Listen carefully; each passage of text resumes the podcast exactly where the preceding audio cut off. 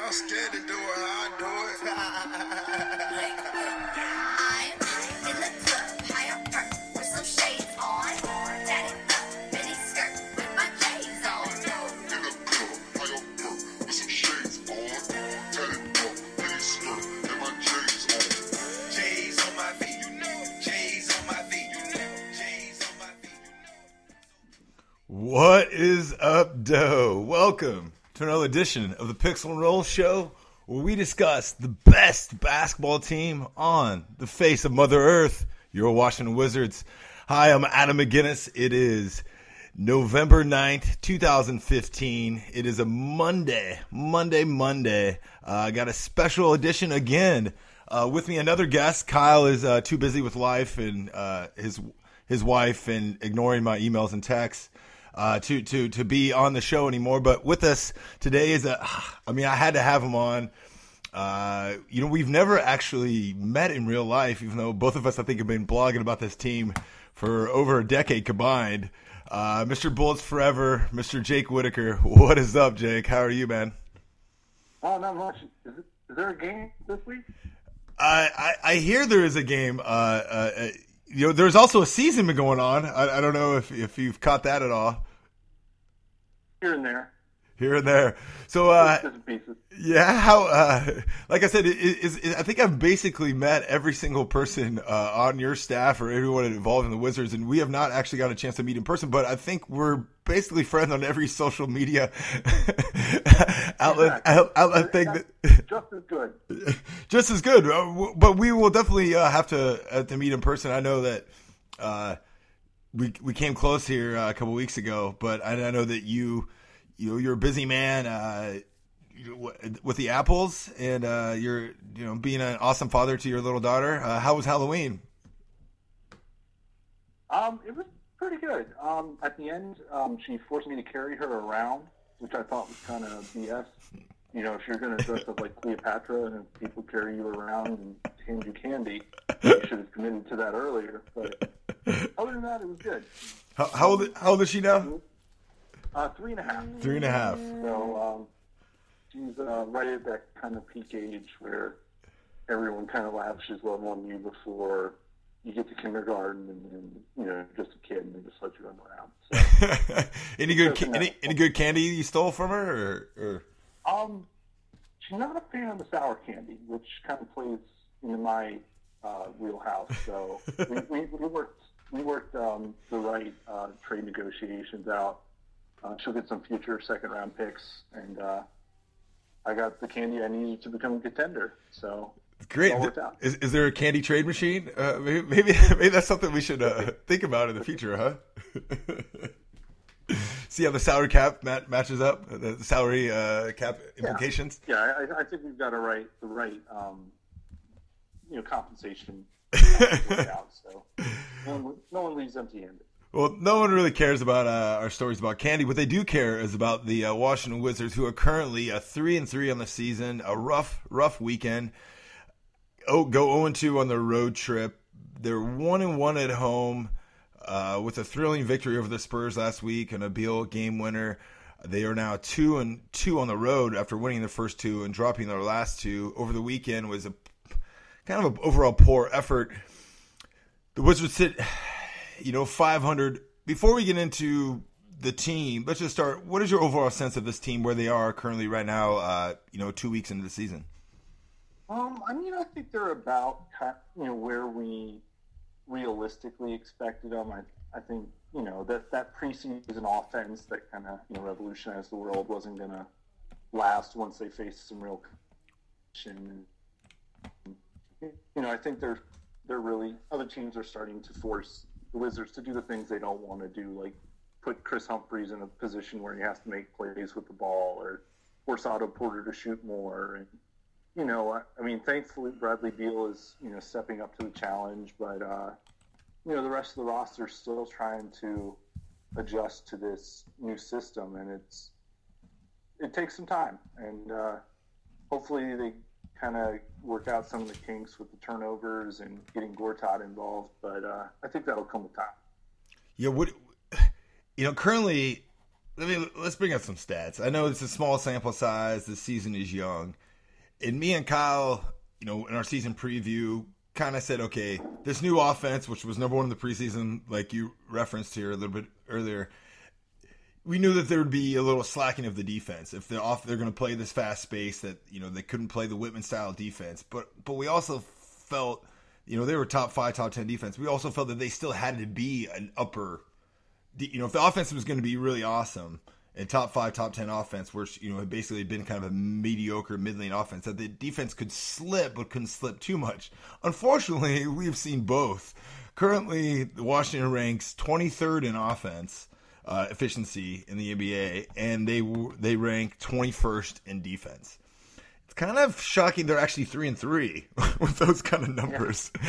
you know, and uh, once again, small sample size, six games you know, it's hard to really read any anything too much into this, but you know, and it's also about opponents and matchups and you know injuries and different things of you know with the Wizards for especially they're trying to implement a new system. I mean, we're not going to expect them to be right into it, even though maybe the preseason was a little fool's gold that we thought the adjustment. I, I, mean, I did personally. I was like, oh hey, they adjusted really hard. They adjusted really easily. That the uh, the season should just go just as smoothly, like you mentioned what of those numbers should we be concerned or worried about those numbers as a Wizards fans? I would be a little bit concerned about the defense. I think the offense will shake out because I think once you eliminate the turn turnovers and just like look at strictly the offense when they're actually putting the ball up, it, it does look better. And so I think once they kind of work out the communication issues and where everyone should be on the floor, that'll work itself out. But you know, the defense, you know, that's a little testy. I, I know part of it is probably they spent a lot more time at training camp working on the offense than the defense, and some of that should work itself out. But at the same time, you are going to a smaller lineup. You have less opportunities to get rebounds, and you know you can get exploited by bigger power forwards. So, you know they they got to tighten some stuff up there. But I I, I think both things are correctable, but the defense may not get back to the level we've been accustomed to the last couple of years. Now, where do you? Is that just by playing small, by not having that extra big? I mean, Nene and Gortat have always been pretty stalwarts around the lane, especially on help defense. Uh, you know, funneling their, you know, the system is basically kind of funneling the guys to Nene and Gortat. Now, with them not playing, and Humphries not as good as defender, is it just not buying into the system? Because I think that the, the, the, the perimeter D should be just as good, or is it a lack of maybe not just not as much effort because of the whole conditioning aspect potentially of, of this new offense? Yeah, I, I think it's a little bit of both, and you know the, the conditioning will come, and you know especially once you have Jared Dudley in there, you know you'll have a, a, a true defensive stretch four. You know Kris Humphries is you know kind of like a refurbished stretch four, and so he doesn't, you know, quite get all the concepts yet, and kind of see how that kind of messes some things up. But you know, I, you know, if you if you're just going small for the sake of going small, sometimes you know that can come back to bite you. As for the turnovers, I looked it up. Currently, the Wizards are in last in the NBA uh, or first, actually, if you look at it that way. Uh, they have turned the ball over 19.7 times a game. Uh, second place is Philly at 18 18.2. Oklahoma City is at 18.1. Boston at 17. So, I mean, from first, they're almost turning it over three times more a game than, uh, you know, the fourth or fifth team in the NBA. Dallas is first at the least turnovers at 12 what have you seen out of these turnovers? I mean, I mean, I mean, usually what I always feel like sometimes coaches, you know, in press conferences or post game, they lose. It's like an easy talking point to be like, "Oh, look at those turnovers," you know. And sometimes it's like, "Well, but that turnover didn't lead to any points, right?" And and, and sometimes it's just kind of a misnomer. Or we need to rebound more, better. But then you know you made more shots, so there's less rebound chances. you know, like, like, so, like sometimes these stats can be manipulative in coaches speak, but but it seems like there's been a more carelessness aspect of these turnovers, uh, more force, and maybe this is once again the new system. But I don't know. The new system still is just pushing the ball over, and you should be shooting the ball more and less turnovers. I, trying to do too much. What have you seen on these turnovers? And I mean, obviously, we need to be concerned about the turnovers, but also. I don't really really get too concerned about John Wall's turnovers because if you look, who's number one in turnovers of, of the league every year individually? It's Kevin Durant, it's LeBron James, it's Chris Paul, it's John Wall because they have the ball more in their hands. So I don't sometimes I don't really buy too much into the criticism of John Wall's turnovers. But yet, you can't sit there and say eight turnovers a game is a good thing. Right. Yeah, I mean, you know, there, there's always just going to be a byproduct of turnovers just because this Wall and especially Beal now um, with Pierce gone, you know, those two guys are being asked to do a lot of the creating since, you know, Porter, Humphries, and Gortat are more guys that you want finishing a sequence than starting it. And so I think right now they're still kind of figuring out how to take on that extra load, you know, without really having a, a good third guy to kind of bail them out. And also, you know, I, I do think there's parts of it like there was a one sequence against Atlanta where you know Wall basically was just pushing it like one on five because he thought Beal was going to be right there in the corner on the break, but Beal stopped at you know one of those boxes, I guess that they take down you know during you know training camp and the pass was just way off. You know, part of it's you know still just kind of working out some of the kinks of actually putting the new system into practice against an actual opponent. But I, I do think there are, you know, a couple red flags with how they don't really have that great third guy to kind of bail them out. And sometimes when they throw in Ramon Sessions or Gary Neal as like a third ball handler, the offense does seem to be a little more cohesive just because you have that extra guy that can do something. Mm-hmm. Yeah, I've been a big fan of Ramon, Ramon Sessions. I mean, I know that he frustrates Wizards fans with his lack of ability to finish at times, which, but overall, I think he's been a positive.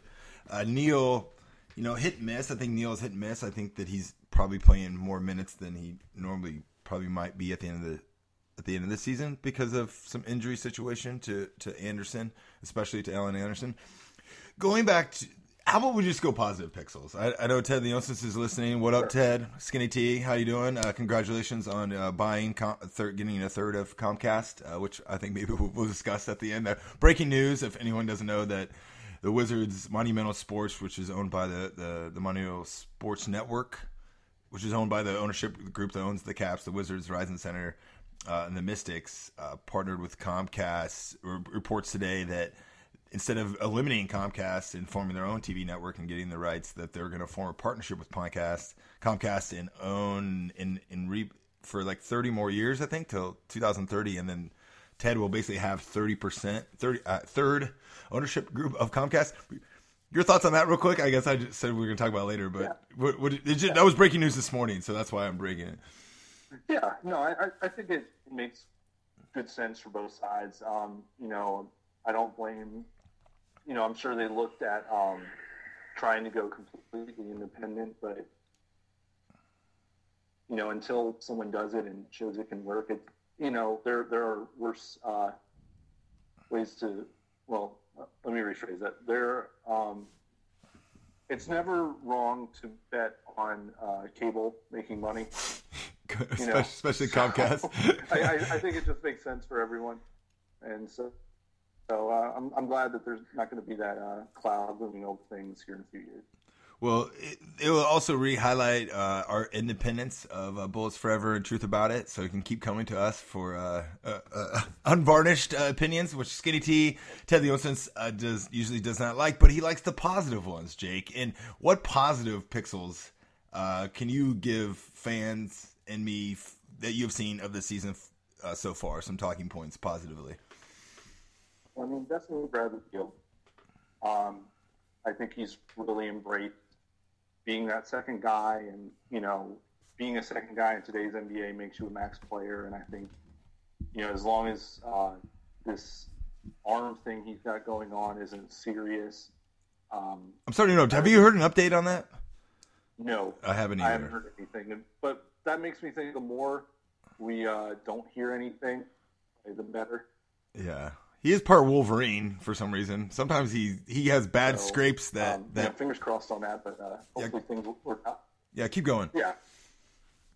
So um, um, I, I think it's not only is he, you know, scoring more, but he's, he's doing it the right way, taking more threes, getting to the free throw line more. You know, Mm-hmm. yeah, he still takes long twos, but you can't completely eliminate that if you're taking on as much of a role as he is. And I think when he does take long twos, he's shooting them a lot better this year than he did last year, which helps a lot. You know, instead of you know making a third of your shots in the mid range, you're making closer to half. That's a big difference. And so I think that's a huge deal for the Wizards this year. And even you know in smaller victories, Kris Humphries being able to make a three this year is good. You know, he, he doesn't have all the things you might want for like a playmaking four, like a Draymond Green, but just being able to hit that occasional corner three, that that's a nice thing to have, and I'm glad it's there now. Yeah, definitely. Uh, My concern with Humphries is that I think he's thinking too much still a little bit. And he's out there, and once again, he's never played this way in his whole life. So the fact that all of a sudden after what four weeks of camp and two weeks of the season, I, I feel like an 11 year vet should just be remake his whole game, and it should just be smooth. That's kind of unrealistic. So I don't place too much criticism on him. And I think that you mentioned his ability to shoot the three and that he has worked on it and that he is a threat definitely opens up some driving lanes. I just get worried when he tries a pump fake and then take a drive. And, and it's like, listen, dude, like, and I think, I think Wittman has basically maybe has told him too. I don't think the coaching staff has. It's like, you shoot the open three or you, or you pass the ball. you know, like, like yeah, like, anything that he, anytime he puts the ball on the uh, on the floor, that is a negative waiting to happen for the Wizards, and that's not his game either. Especially when he swings the ball, then he has a chance to either go back on defense or crash the boards, which are definitely his positive. And I think that sometimes he just is out of whack. He's like, should I shoot this three? It's really not been in my ingrained in my game. And even though in the preseason we saw him jack a lot more up, but you know, once again, that's the preseason, the fake games. The real games are a lot different. I think the Dudley thing is still, um, uh, it can be a positive. I think the other positive is is John Wall. I know his turnovers, but he's still, you know, that Spurs game. Popovich talked about how he dominated the game. I mentioned that on my last podcast. I think that we have seen John Wall. Uh, be John Wall. I think that he still needs to raise his game a little bit, and I think he's going to probably get criticism once if this if the team still is kind of stuck around 500, which they are now. Bradley Beal stepping up, I think definitely is uh, is a positive. I mentioned Ramon Sessions. What and I think another positive is, is Wittman embracing uh, this new style. You know, and I think that that still needs to give credit. Uh, and hopefully, he, in in him sticking to it, because I think he is committed to doing this. And and I mentioned I had a previous podcast. It's kind of like, well, he kind of has no other choice, right? And that kind of mentions to my negatives. That's a good segue. The negatives is maybe I see a lack of another big. Uh, uh, You know, and we, we, me and Kyle mentioned it. We said, you know, what if Nene and Gortat gets in foul trouble? Now you have Humphries kind of thinking too much. We, you know, Anderson's hurt. You don't have Martell either, which is uh, hurting on depth because you can't go extremely small with Anderson or maybe, uh, you know, Otto more at the four. It seems like this athletic big on the second unit, especially, is kind of a glaring weakness. You know, what up, Bobby Portis maybe drafting over over, and I hate to bring that up, but I'm probably going to harp on that all season instead of Kelly Oubre. That, that a young athletic big, maybe one that can shoot the play the four, the stretch four position, or just maybe rebound and block. Do you see that happening? Because uh, Nene and Gortat just seem. Nene looks really old and out of out of set. Some games he looks okay, some games he doesn't. I don't really get too much into his offensive production. Gortat, you know, he said he's in a funk already. He's already given Marcin, Mar, Mar, Marcin Gortat, you know, quotes where you need to analyze him. Like he's on the the you know he's in the shrinks couch already. You know, we're two weeks in, he's already giving these like weird quotes about about you know. But Gortat is you know he's he's too candid to a fault at times. Uh, what what have you seen? You know, I, I threw a lot out there. What have you seen negatively, and how concerned are you on this whole big situation the Wizards have currently? Yeah, I, I, the, the most worrisome thing about the bigs to me is that we haven't even hit the, the crisis scenario, which is when Nene inevitably misses time with an injury. And then you're looking at you know DeJuan Blair or you know someone else trying to fill in the five, you know, for 10, 15 minutes a game, and there's just no one that really fits that mold. And DeJuan Blair just isn't the right center for this era now. You know, he doesn't have the length to disrupt shots defensively, and you know he, you know, he's still you know better than average rebounding, but he's not, you know, a game changer on that, that end. And so it just ends up with you just get a lot of fouls. You know, as a third big, just to give you like a chase, like a change of pace, he's okay, but anything more than that, you're putting the Wizards in a bad spot and really have no other options. And so, you know, you've got, you know, just a bunch of old legs down low. And I think that it's going to create issues against especially the younger teams that want to get up and down the floor like Orlando and, you know, even to some extent Milwaukee. You know, if you can't, you know, just get the rebounds because you're getting out jumped every time, you're putting your team at a disadvantage. So, you know, I think that's the big problem that hasn't even become as big as it could be yet. And then I think, you know, the other issue, like I said before, is just having that lack of a third creator in the starting lineup. You know, I think Otto Porter's taking strides, but still, you know, his best value is always going to be as a cutter or, you know, sneaking off to the corner to hit a three.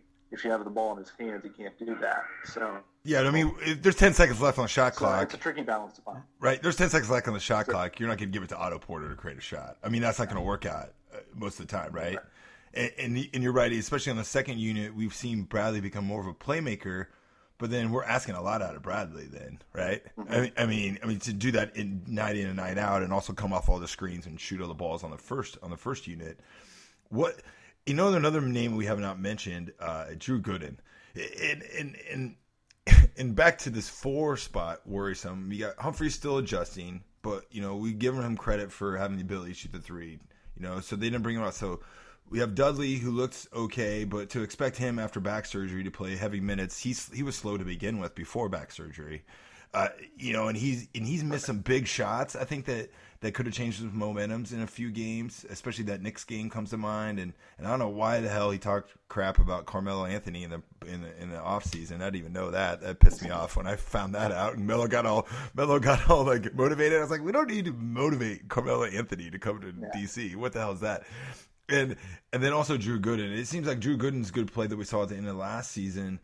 Drew becomes he's just kind of a spaz. And, and once again, maybe we're asking too much out of Drew Gooden at this point of his career. Maybe he's, you know, at the end of the season, we see a small sampling size where he kind of got hot. He got hot a little bit uh, at the end of the season. And I think I just lost you, Jake. Uh, we're gonna we're gonna try this again. Uh, we ran into some technical difficulties, uh, and we're gonna start with Drew Gooden. Uh, I'll be right back. Uh, this is Pixel and Roll. Adam McGinnis, thank you so much for joining us. Uh, Drew Gooden uh, at the four. What what do you are the Wizards asking too much out of out of Drew Gooden? Because it seems to me one game he's good, one game he's disaster. His defense has always been iffy at best. He improved a little bit down the stretch, but he's able to give something offensively. Is, we just Drew Gooden just playing too much? and We need Dudley to play, or is there someone else on this team that can play the four, or or they just don't have that stretch four again for another season, uh, or we're just waiting for the guy we're going to talk about in the final segment of this podcast. Yeah, I think the good news it's just again, you know, doubling down on older big men. You know, he you know missed the last two games with I guess a knee thing, which you know probably has been bothering him all season, which would explain why he hasn't looked quite as good as he did, you know, last spring.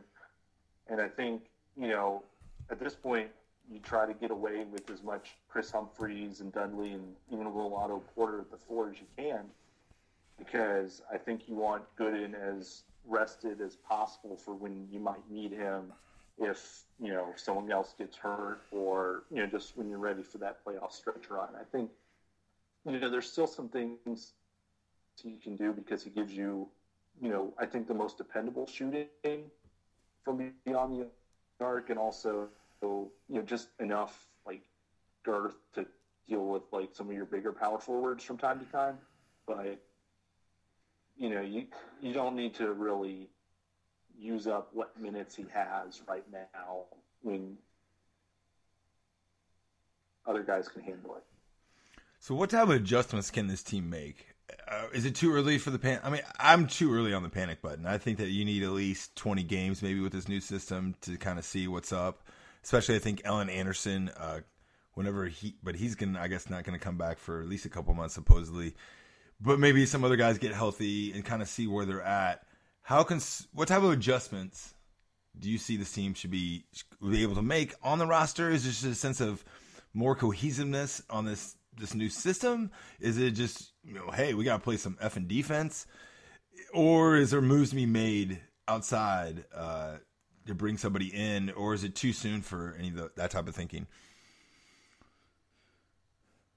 Yeah, I, mean, I think it's too early to panic in terms of like roster moves or even major rotation shakeups. I think, you know, hopefully with another 10 to 15 games, Dudley's, you know, in, in good enough basketball shape that he can over maybe the starter role because I think he, you know, pairs a lot better with the rest of the starting lineup. I think he'll open up a lot of things. And, you know, while he's no Paul Pierce in terms of what he can do on the ball, he can, he can still do a little bit and I think you know at least compared to Kris Humphries, and so I think having that in the future will help things. But I, I wouldn't panic until you know at least the start of the new year once hopefully you have Alan Anderson back and hopefully a better idea of what the team can do with mostly help mostly a mostly healthy roster. Have Have you seen an update on Martell Webster yet? Has he decided to have surgery? I have I haven't seen him um, say he needs surgery, so I'm guessing they're still trying out the uh, the hip adjusting glasses to see if that um, does the trick. Um, but yeah, I mean, until you know someone's like really injured and has to push them to maybe use Webster, I, I don't blame them for just letting him get whatever rest he needs to see if they can get his hip working the way it should. Yeah, I think I'll probably try to ask a question to somebody on the either background or on the record, just be like, "What is the timetable of making a decision?" Right? I mean, it seems Right. like it seems like once they make a decision, you know, they said a couple of weeks ago it, he could be out till March, which obviously means probably the season, right? So maybe they're just Well- maybe they're just gonna hold out hope, push this as long as they can, to be like once they have surgery, then he's gonna be done. And that might actually end his Wizards career, potentially his NBA career. So maybe there's no real rush to make it make a decision yet. But at some point, the Wizards probably, to sound very, you know, not human being about it, at some point we'll probably have to need their, his roster spot if he's not going to be able to go, right? Right. Well, well, and and then there you have the whole tricky situation with his partial guarantee next year, Correct. and you know there's the whole thing with if he misses 13 games this season, then his contract isn't fully guaranteed, and then they could stretch him potentially this summer and you know save about one and a half million by stretching out his uh, what guaranteed salary he has over the next three years. So, I mean, I if Ted and you know the rest of the team really wants to bite the bullet and you know hit uh, Webster is out, then you know maybe they'll try to work out some kind of buyout to open up that roster spot. But you know, I don't blame them for trying to take their time and making sure they know what they want to do before they take a course of action. Yeah, I mean, I'd like to see Webster be healthy, and I'd like to see him contribute to this team. I don't, I'm not against those things, but I'm also being realistic that at some point, if he's not going to be able to, then they need to make a decision and buying him out or stretch position. I think buying him out probably be a better uh, situation for the Wizards, and maybe even buying out Blair too, and then creating two extra roster spots that they can go. But I think it's too early, like you said, at three and three to talk about that stuff. Now, of course, you know they go, they end up four and six, they go seven and nine. You know they're ten and twelve. Uh, I think that we'll will be there'll be some scapegoating and pointing finger pointing going on, especially on the online fans. Uh, to you know, they need to do something, right? And doing something for doing something's sake, I'm always against. But I think that maybe if they're gonna do something, that those are the two areas where they can realistically, uh, get flexible with those two spots. But like I said, I hope uh, Martell gets gets healthy, and this whole conversation is moot. But outlook, give me what is the outlook? Three and three, rough road, rough defense, a lot of turnovers. Fans should just chill. I think so. Yeah, Um, I mean, not not to be the depressing uh, lukewarm take guy, but I, I think uh, I I think we're just in for another season like we had last year. up and down, There's Rocky. Some good highs, some weird lows when there's some injuries, but at the end of the season, they'll be right around you know third through sixth seed in the East, and hopefully they'll be healthy, and uh, playoff Wittman will be ready to take them to new heights. Wittman, Wittman ball, baby. I'm ready. Uh, you know, only only 76 games to go.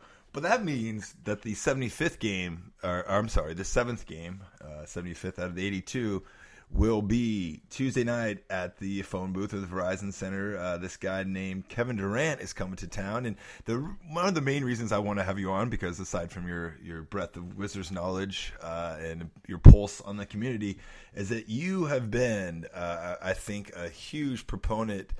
Uh, you know, I would say facetiously at best, uh, cynically, you know, pixel creating at worst of the of the KD to KD to uh, DC, DC DC movement. Before I start, I want your overall assessment. Tell the people what's up. I know sometimes. I know you personally know your thing, so I know it comes across tongue in cheek to me, and I think sometimes other people it doesn't. And I think you've had some uh, some some funny run-ins with this over over the years with people misinterpreting uh, you or maybe your site in general of what Bullets Forever is doing with this Kevin Durant to DC thing. So big day. Is, is this like Christmas morning for you? Uh, on- on- Yeah, it's um, it's uh, and then the uh, article that dropped today from Michael Lee uh, only helped things, I guess. Uh, just um, you know, I guess people that aren't maybe inside on the joke, but um, yeah, I mean, you know, KD to DC, it's like it's a fun thing to embrace just because the Wizards only seem to be in the running most times for washed up superstars and not Deion Sanders? in their prime. You know, just because you know DC is a great city, but not uh, necessarily a prime NBA destination most of the time. And this is the one opportunity where the Wizards can really, you know, get mentioned with the Lakers and the Knicks and all the other star, you know, locales for like a superstar. And so it's like, if we're going to have to talk about this for two years, we might as well have fun with it. So, you know, we've we've done some uh, absurd things with it, but you know, you got to commit to the bit. so you're all in on the KD to DC thing. How serious are you with all this stuff? And when people ask you about it, how do you respond? Well, it's like I'm, serious about having fun with it. I, I really don't think the odds are great of Kevin Durant actually coming. I think there's just so much going for him in Oklahoma City, it would take a you know just massive change in fortunes for Oklahoma City and for Washington to really make the stars align to where Durant would consider leaving money on the table and just Russell Westbrook and Ibaka to come here. But you know, until then, just you know, the Wizards are playing with house money, so have fun with it. So you have a very good take, but there are a lot of fans I feel are maybe too hopeful, too optimism. And do you do you sense that you are you're antagonizing that or pushing a false hope? Or do you think that you, since you know that you're having fun with it, that you don't feel responsible for that or your site? Or, do you know, when critics come back to be like, hey, chill out on Kevin Durant stuff? Or, or do you, or, you know, how do you handle that, that, that kind of nuance or dance between those two, both the two, those two things? Yeah, I mean, you know, I, I think I do worry sometimes that some people maybe are don't see the humor in it and are just kind of looking at it from a, a colder, more analytical perspective. But you know, I mean, the whole point of sports is to have fun. It's like if we can't have fun talking about what's actually happening before our eyes with you know this weird kind of awkward courtship, then you know what's the point? And so, you know, yeah, I'll I'll deal with the occasional troll every now and then, but it's it's fun. When you've looked back at of you pushing the KD to DC meme, uh, you know, albeit, you know, doing doing it with humor and with fun, is there any time that you've done something where you're like, oh shit, I shouldn't have done that, or like, or like, it, or say, I, I do not that you regret it, but like. It, I think there was something that was on ESPN maybe once. I don't know if that's the one, uh, or there's another thing that maybe you don't regret doing it, but you're you're it was interpreted the wrong way of what the, like your intent, I guess. Um. Oh, I mean, No I regrets. Screw them all. um, That's every post, Adam. What the hell are you talking about?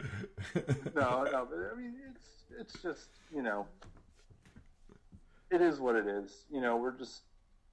My thing is, it's like, let's just be creative about it. The people that, you know, understand you, understand you. There's always going to be people that don't. So I, you know, I, I try not to dwell on it too much. But as far as like, there's there's been plenty of things I've thought about doing, and then I was like, no, I don't do this. So, give me give me an example. Give- the worst. Like, well, I, I had an idea to, um, you know, that Kevin Durant Sonic commercial where he's like thinking about wings. yes, yes. Um, I was thinking about overdubbing that with like his actual thoughts about joining the Wizards, and then I was like, mm, I probably don't need to do this. And It's just going to be my voice, and I do a terrible Kevin Durant impression, so I, it, it wouldn't have been fun. Well, if it makes you feel any better, I, I, I googled the amount of uh, Sonic restaurants in the uh, DC area when, when he had that deal. I, I, I think I've I've googled you know the how far it is from Seat Pleasant, Maryland, where he grew up, to the Verizon Center. How far it is the new practice facility to Seat Pleasant. I, you know, I've done my fair share of you know usually poking fun on Twitter uh, myself, so I'm, I'm definitely not innocent in this uh, KD to DC thing myself but I but I definitely am nowhere on the scale of of, uh, of, of that you're at. Now, uh, speak. You mentioned earlier Michael Lee's quotes, and I want to or Michael Lee's article now with formerly at the Washington Post, now with Yahoo, uh, with Woj's uh, new outfit. He had a feature uh, story on Kevin Durant that just dropped today, and it's interesting because I because I had read in the preseason Durant wasn't doing that many interviews. He was shutting down a lot of national media people, so it was curious and good good on uh, good coup on Michael uh, Lee to get get a sit down with him. But I'm just going to read you his quotes real quick, and I want to hear your response. Durant remembers the environment he encountered last season when the Thunder made their lone visit last January, and Wizards fans conflicted loyalties loyalties fawned over him, holding KD to DC signs and wearing Wizards number 35 jerseys with Durant on the back. During one bizarre scene in the arena, Durant was briefly shown photoshopped in a Washington jersey on the jumbo screen in the fourth quarter of the Thunder's overtime win. To be fair, that was not you, Jake. So uh, I'll give you uh, uh, Durant.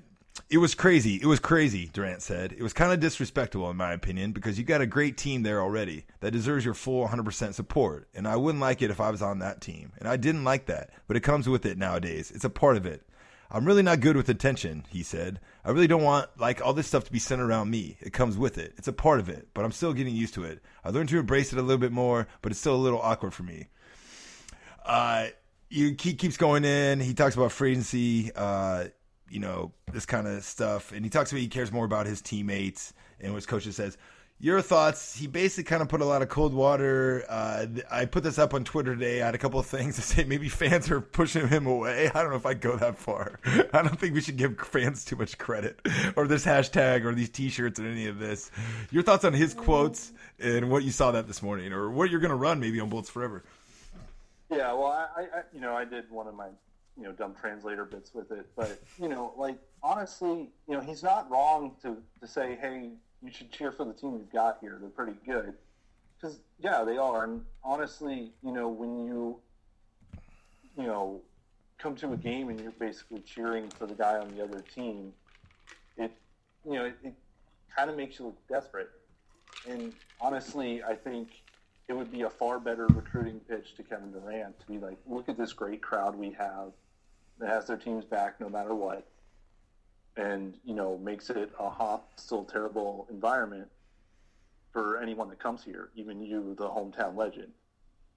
I think that just would resonate so much more with superstars, but I'm I'm not holding my breath that fans will actually do that Tuesday night. I think it's going to be um, a bit of a circus, but that's just the way it's going to be because honestly, DC really doesn't know how to handle having a superstar. Because there just really haven't been that many that come through DC in their primes, and so if it looks like you know when pe- other people are like you know act like you've been there before, well, we really haven't, and I think that's probably gonna that part of it will rear its ugly head to some extent Tuesday. So, you know, I don't blame him for being like, calm down. yeah, I was at. I've, I've actually been to the last. I've covered the last three Durant games uh, in DC. Last year, they actually lost in overtime uh, on a Westbrook. Westbrook basically drove the, through the lane and nobody covered him, and that was a game-winning shot. Two years ago, the Wizards actually killed them, and three years ago, Beal's rookie year, they actually beat them on an upset, uh, crazy lean-in winner. So you've seen some success of the Wizards against the Thunder. It's been kind of weird. I don't know how much Durant coming home has played into it. Last year was a scene. I mean, you had local news all over. You had those jerseys. I was in the locker room interviewing him uh, before and after, and you know he he knows it's coming. I mean, he kind of mentions this in this article that I will link in the show notes of this podcast, and he knows this attention. And he kind of mentions, "Hey, no one's really asked me these questions, but you know, I know what game is next on the schedule." and you know, he mentions he always you know loves DC. He gives you the same answers. There's nothing really interesting in his answers that he really says. He's just kind of like, you know, "Hey, this is my team, and I love this. This is my home, and this is my team, and I love John Wall. I love those players, and." You know, I know that you've you've done your best at parsing any any Kevin Durant quotes to uh, to try to find any any inkling of hints uh, that how much uh, he would you know once again I think very facetiously uh, that you you know sarcasm mocking this thing. The one funny story I would have about Kevin to, I wanted to share to the fans is so last year I was in the locker room and you know David Aldridge begins the thing, but hey, did you see the Heat new uniforms? And he makes a joke, and you know the whole reason I was there is to ask him about all these DC questions, and you know local news is in there with their cameras and asking him all these like kind of dumb questions. Honestly, the the local TV guys usually don't come with very interesting. Uh, interesting inquires uh, to especially to superstar.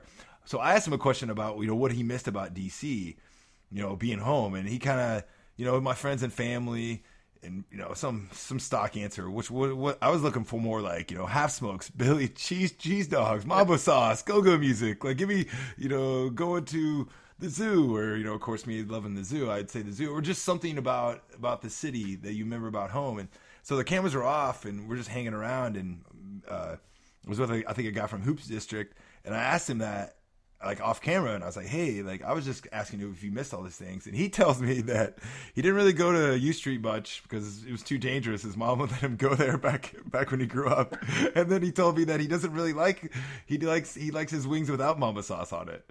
Uh, Oh. yeah, I know, right? And then he but then he but then he basically is like he starts just talking to me like he's like, Where you where do you live, man? And like I, I turned around, I was like, "Did you just ask? Did Kevin Durant just ask me like where I lived?" You know, like, like he was just like having a normal human conversation, which I'll, you would never have with Kobe or LeBron, even if I was maybe from their hood. It was hilarious. It was really funny. I was like, "Yo, I live in Columbia Heights. You know, I live in Columbia Heights." And he goes, and now if I would have known something of Prince George's County, we could have probably had a 30 minute conversation about some spot in Prince George's County where he grew up. But, you know, he was from PG County and, you know, I, most of my experience has been in the DC proper, but he was hilarious and humanizing. And he said he lived in, the other guy said he lived in Arlington. They started talking about a falafel place that he liked to go to in Arlington. And, uh, yeah. Like we have like a, t- we have like a 10 minute conversation about just like where we hang out in the city. And I was like. And he was the one that kept with the conversation conversation. You know, like he was the one that like he was curious to like people from his home, and, and it was just a very human experience that I had with him, and, and it makes me want to root for the guy. You know, aside from the whole what he wants to do. My question to you, but we're gonna wrap up because I know you got to do some things, and we're gonna end this on this note. I want to talk about your your Bullets Forever post uh, that you did a simulation. Uh, this is maybe peak uh, Kevin Durant, KD to DC, where you uh, did a simulation on a video game, NBA 2K 2016, I believe, uh, and you did something. I'm not a big video game guy, so tell the people what you did, what you found out, and I'm gonna link this in the show notes as well because I feel I find this very hilarious. Yeah, so so basically, I, I have this idea that you know the best way to kind of really get a feel for what's going to happen next summer is to uh, simulate it out uh, using 2K16. Basically, I put every team in the NBA on autopilot and simulated the season to see you know how the team fared and where Kevin Durant would go that summer. And so basically, yeah, would stay up at night and just kind of log. Okay, attempt number one. Here's what happened. Okay, oh, Kevin Durant times with the Thunder, of course. And then I did this uh, 30 times. um, the risk plan was 100 because, uh, you know, it sounded like a nice round number, but then a week and a half in, and I'm at up to 30. I'm like, no.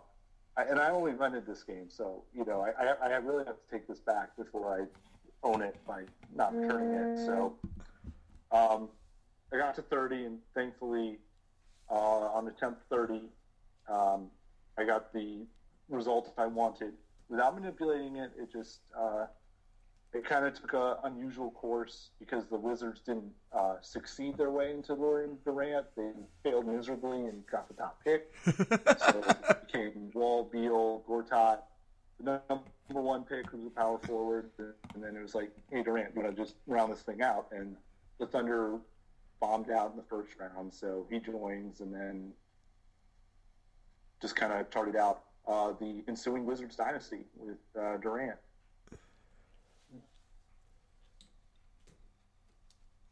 What what was the dynasty?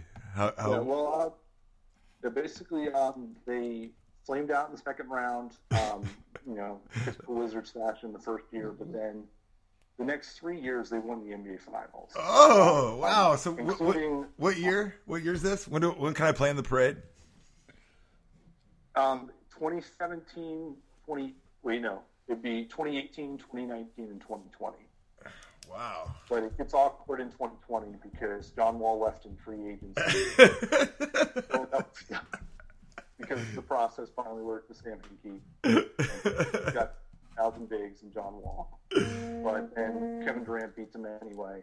And so get ready for the three-peat uh, in a few years. Three P 2018. I would I will do that. Final final question about that. What kind of reaction did you get from the people? I know I brought this up. I know this was I think you did it a month or two ago, last month maybe. What kind of reaction did you get? Did people want to maybe check your mental state? Uh, how you were doing, or yeah, I mean, it was. I, I, I think people appreciated the absurdity of it, which was, I guess, the point. Um, but you know, just also like this was fun. You're crazy, but this was fun. And so, you know, that's, I guess that was the response I was looking for. So, mission accomplished. Well, I think one of the, the reasons I started blogging uh, in general about sports is I wanted to have fun. Part of it was to bitch at, people like online, complain, but uh, but another one is to do funny things. You know, especially with the Wizards and when they're losing, it's like yeah, we can talk about them being you know twenty and sixty two and. And being terrible, or we can do funny Nick Young photoshops and, and make fun of JaVale McGee and uh, and Andray Blatche and, and Gilbert Arenas and, and have fun with Agent Zero more so than just talk about how they're bad again. Uh, one final thought: what what do you expect out of this game on on Tuesday? Do you see the Wizards maybe like the Spurs? You know, elevating their game once again. I, I mentioned how they've played well against the Thunder. Uh, what what should we expect from a basketball standpoint, and what do you feel like the environment is going to be? Because I think it, it might it's a little early this year for this KD uh, hoopla. I don't know how much people are invested yet into this. Sometimes I think that that might help from the absurdity levels. Like they won't be as bad, but I don't know. What do you expect? Yeah, I, I think it might be a, a little more subdued just because of the time of year, but I, I think it's going to be a competitive game like it was last year. The Wizards, you know, show up for the big boys, which you would expect them to. So I, I think the Thunder still have the edge just because I think they're just a better team. But I think we're going to have another nice close game like we did last season. So tell uh, this is uh, this has been Jake Whitacre of Bullets Forever. Uh, you can follow him on the Twitter machine uh, and also on bulletsforever.com.